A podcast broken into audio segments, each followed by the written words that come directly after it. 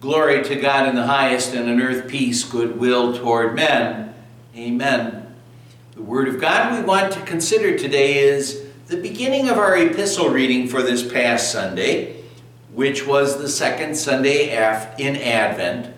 And we're looking at Romans chapter 15, verses 4 to 6, where the Apostle Paul wrote, For everything that was written in the past was written to teach us, so that through endurance and the encouragement of the Scriptures, we might have hope. May the God who gives endurance and encouragement give you a spirit of unity among yourselves as you follow Christ Jesus, so that with one heart and mouth you may glorify the God and Father of our Lord Jesus Christ. My dear friends in Christ, the Apostle Paul's letter to the Roman Christians is a letter that oh, is often described by people as if it was a Bible information class, which teaches the basics about Christianity, about the Christian faith. And, and because it does teach the basics as it does, it's a book, it's a letter that we would do well to study often because well, it can remind us of what we learned in our confirmation class, which well, maybe we've forgotten, but it'll remind us of what we've learned in our confirmation class. It'll build us up and strengthen us in our faith in our Savior Jesus. Well, Paul said, For everything that was written in the past was written to teach us, so that through endurance and the encouragement of the Scriptures we might have hope everything written in the past for the Apostle Paul and for the Roman Christians, the believers of his time. Well, when it's talking about everything that was written in the past, largely that's talking about the Old Testament. That's what they had. And, well, the New Testament, it was beginning to be written at this particular time. Maybe they had some of that, but for us today, when it says everything that's written in the past, that would also include the entire New Testament. God caused the entire Bible to be written to teach us, to strengthen us, to give us hope. a certain hope to be with our Savior forever in heaven because of what He has done for us. That hope, it gives meaning and direction for us in this life. Oh, maybe think of this story when Admiral, Bur- Admiral Byrd went exploring in Antarctica years ago. Uh, whenever he would walk away from his camp, especially in the dark of night, which was terrible down there in Antarctica, but, but anyway, terrible dark, darkness so that you could feel it. But because of that, whenever he would walk away from his camp, every few yards he'd put stakes into the ground so that he'd be able to maintain that touch and direction with where his hut was. The line of stakes was his was his lifeline to safety. And had he lost connection with those stakes, he could have ended up losing his life.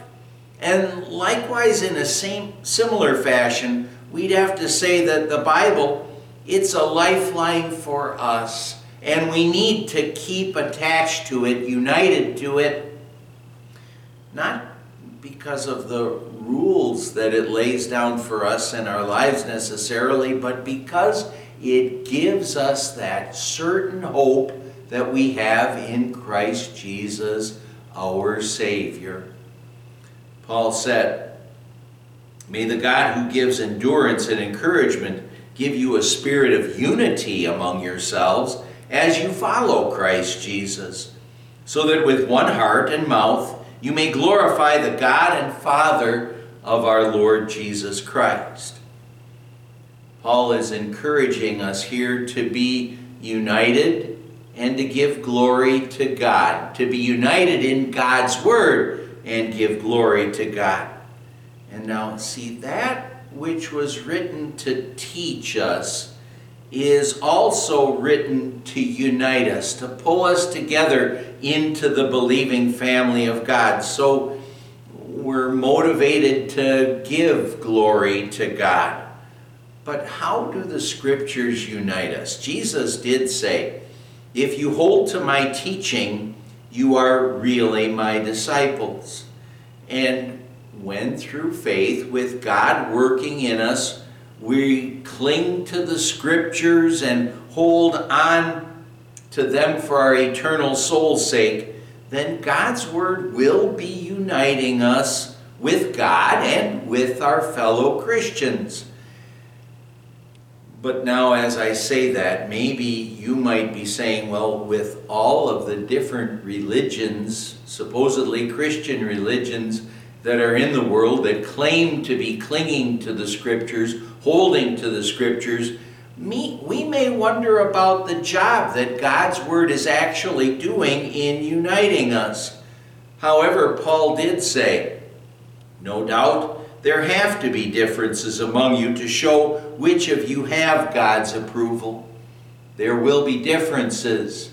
And when we look at those differences, well, Scripture does say each one should be fully convinced in his own mind. We all individually need to search and study the Scriptures ourselves so that we know them. So that we know them. So that if we're ever asked what we believe, we don't have to answer by saying, Well, I believe what my church teaches me, or you'll have to ask my pastor what it is that I believe. Those are not good answers for us to give. Rather, we all want to actually be able to talk about our Savior and the forgiveness of sins that He so graciously gives us. When we know our Scriptures, then we'll be able to unite with fellow Christians who believe the same as we do, as we'd have to say we're doing right now as we are sharing this devotion together through YouTube. Or whenever we would gather together to worship or to study God's Word together, then we're uniting with fellow Christians, growing in the faith together. That's why, well, the Scripture encourages us to worship together, to gather together around the Word of God. The writer to the Hebrews, he encourages us let us not give up meeting together as some are in the habit of doing, but let us encourage one another, and all the more as you see the day approaching. Then we'll be united God's Word and giving glory to God for all that He has graciously done for us and and thankfully keeps on doing for us through this life so that we could be with Him forever in heaven. Amen. Let's pray.